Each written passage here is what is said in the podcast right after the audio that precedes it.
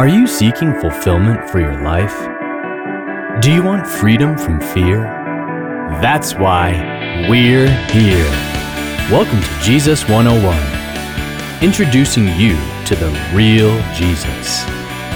And now, here's your host, Elizabeth Talbot, with Mike Tucker.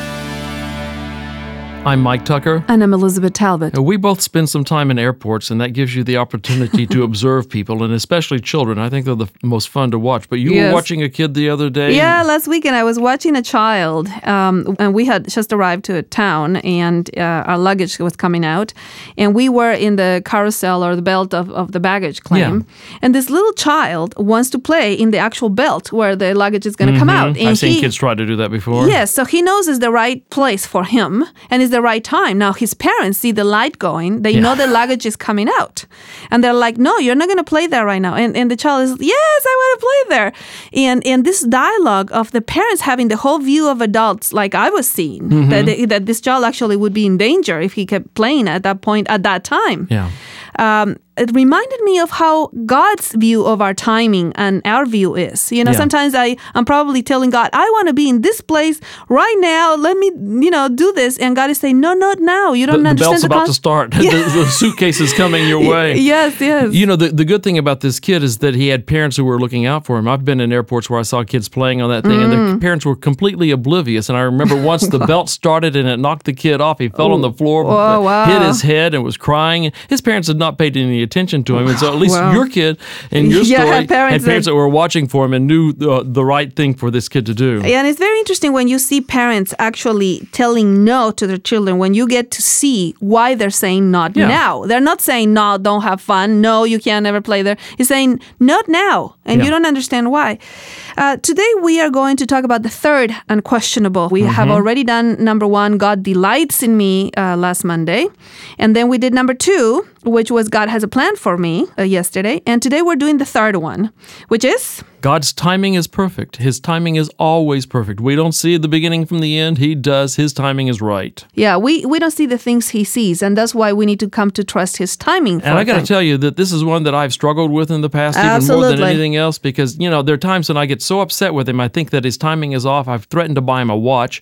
God says, no, thank you. I don't need your watch because you, your watch doesn't tell the right time. My time is the right yes, time. Yes, because he has the whole the whole view That's of the right. situation. That's right. Uh, as you know, we have chosen a little mini biography to go through each one of these unquestionables, and today is Elijah. Now, most of us know Elijah to be this mighty prophet that would Oh, pray, yeah. that would pray and rain would come, and he would pray and rain would stop. And I mean, So what do we have in common with Elijah? I mean, you know, this is a man of God, a man who, who performed resurrection, a man who all sorts of crazy things this guy did. I've never done any of those. Yes, and, and you know what the striking thing is? Uh, the book of James, chapter 5 in the New Testament, starts the story of, of Elijah saying, um, verse 17, uh, Elijah was a man with a nature like ours, and he prayed earnestly that it would not rain, and it did not rain on the earth for three years and six months. Then he prayed again, and the sky poured rain, and earth produced its fruit. And, and I'm going, yeah. Uh, what does it have? The first sentence saying he had a nature like ours? Like ours, and he prayed and it didn't rain for. Are you kidding me? The- the- you know, that's it's funny. nothing like me. I told I told Mike this morning that if he lived in California, we would never have drought because that's- every time the the mic comes to, to record, we get rain. It is crazy. It's raining cats and dogs outside now in California. They say that we're in a desert. I, I don't believe it. Yeah. Seventy percent of the time I come here, it's Yes, raining. brings the Southern rain. Cal, I bring the rain. Yeah, but see, he Elijah has this mighty power, this connection with God, and we're told that he's like us. And and when we look at this, his story, it's, it's hard to believe that this prophet who lived in the ninth century and and is trying to bring back Israel to, to God actually has anything to do with us Yeah, in common job, with us. His job was to turn the hearts of the people, to turn them back to God, and he did this in mighty ways, incredible things that this man did. And I think, you know, I'm I'm nothing at all like this guy, and yet James is telling me my nature is like his. Yeah, so let's go to First Kings when we get a little bit of his um, success. Uh, actually, if you have time to read the whole biography, it's really fascinating. For example, in First Kings chapter 17, Elijah predicts that there will be drought. He, he makes this this um, this prediction, this prophecy, and then he prays that it it will come true. It does. Because and then then he goes to live in this in this house of a widow that God sends him, and the, the widow's son dies, Mm-hmm. and Elijah resurrects him. I mean, it's still we are still puzzled by this statement that he's like us. I mean, I have never performed a resurrection. no, no, that's not happened to me. Yes, and so then the next thing is he calls everybody to Mount Carmel, and now we're in First Kings chapter 18, and everybody shows up, and he does something uh, magnificent. Actually, Yeah, he, he stares down the the priest of the of the foreign god of the priest of Baal, the prophets of Baal. I think there were 450 of them, and 400 prophets of Asherah, and and they are all on Jezebel's payroll, and they're there to face down uh, Elijah. And so they both build an altar, and Elijah's altar is is burning like crazy, even though he's doused it with waters, and and the other can't even get a spark in that dry time. It hadn't rained in three and a half years. They can't get a spark. Let, let me read uh, 1 Kings 18, starting with verse 37, when Elijah is actually praying to God. Answer me, O Lord, answer me, that this people may know that you, O Lord, are God. And then verse 38 The fire of the Lord fell and consumed the burnt offering, and the wood, and the stones, and the dust, and licked up the water that was in the trench. I mean, this is a powerful prophet. Yeah. This is why it's so hard to understand then what happens on chapter 19. Yeah, and in 18 he seems to be so cocky, so full of confidence because he's even making fun of the, the prophets The of Baal and prophets, yeah. Asherah. He, he- maybe maybe he's gone on a trip. Maybe he can't hear you. Maybe he's indisposed. I don't know. And so he's making fun of them, and then he prays, and, and here comes this fire. So I mean, this is a man who stared down this wicked queen Jezebel. He has stood these prophets and stood them off and beat them, and now something happens in 19. In 19, Elijah goes to what we call a burnout. Um, the burnout, uh, we we have heard many people talk about, you know, I'm burned out. The truth is, burnout psychologically is a gap between where you are and where you think you should be at this time. So let's say I'm in ministry or, or in a family, and or some people say, well, I am single and I'm 40 years old. I should have been married by now with three children, or my my church should be full of people. Yeah. And and so when the gap gets very large between where you think you should be at this time and where you actually are, then people experience what's called the burnout. Yeah, burnout. Uh, for men, it can be burnout. It can be midlife crisis because when you reach my age, the Yes, age which of is the- quite, you know, what quite high in Uh, years. th- thank you so much. when you reach your 50s and you suddenly realize that maybe all those plans and those dreams, those aspirations you had are not going to come true because you're running out of years to make them happen, then that gap between where you are and where you thought you would be can turn you into, uh, you can have depression, you can have midlife crisis, you can do crazy things, you can give up and just kind of lose hope.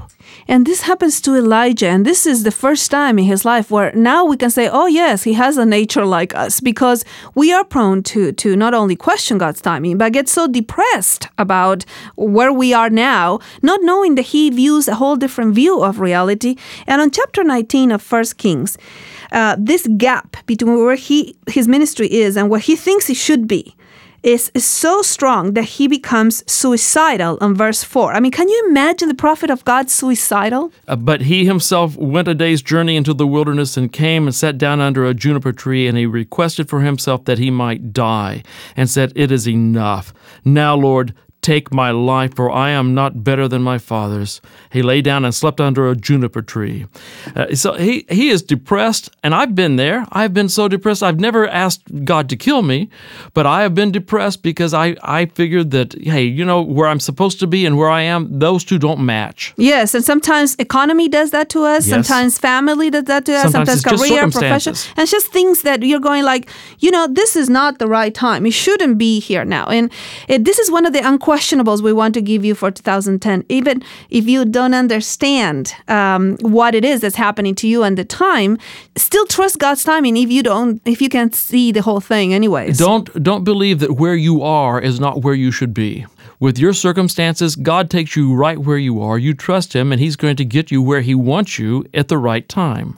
And you find him in 1 Kings chapter 19 verse 14 telling the Lord, I'm the only one left. Yeah. I am nothing's happening. The, the- you know the, the the altars of, of, of foreign gods are still around and and it ends by saying I alone am left and they seek my life to take it away. So what's the point? I'm the last faithful man on the planet. yes, that's right. so you sense this all aloneness, and that is a, a very real real characteristic of depression and burnout. I'm all alone. I'm in this by myself. No Yes. one cares. Yeah. I'm in this alone. Yes, and God says on verse 15, make an 180 degree turn. he says, The Lord said to him, Go, return on your way to the wilderness of Damascus. And when you have arrived, you have a lot of things to do because you don't understand the, Yeah. the, the, the point here. You're going to anoint a new king.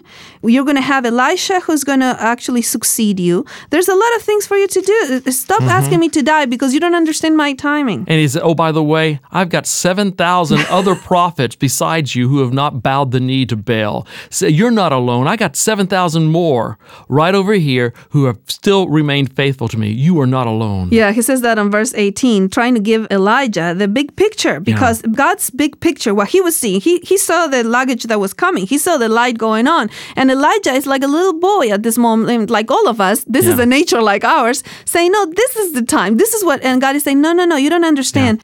And it's interesting because Elijah actually shows up in Jesus' life. Yeah. And First of all, God tells him, You're not going to finish this work. Another coming after you, Elisha. So don't worry about it. I, I've got my timing is right. But then, so Elijah does show up again later. Elijah does not face death. No, he, he's not one of those people that faces death. He goes to heaven uh, without tasting death. And, and it- perhaps you remember in Luke chapter 9, uh, verse 31 and on, that actually he will um, be there in the transfiguration when Jesus needed some support himself. He, comfort Jesus in his dark hour. So here's the bottom line for you folks. Uh, you may not be where you think you should be. Doesn't matter. You trust God. God's timing is perfect. He's going to get you where you need to be at the right time. God's timing is always perfect. Thank you for joining us today on Jesus 101. For more insights and resources, connect with us at Jesus101.tv. That's Jesus101.tv. Like us on Facebook at facebook.com forward slash Jesus101 Institute and follow us on Twitter at Jesus101 Media. Until next time, live free.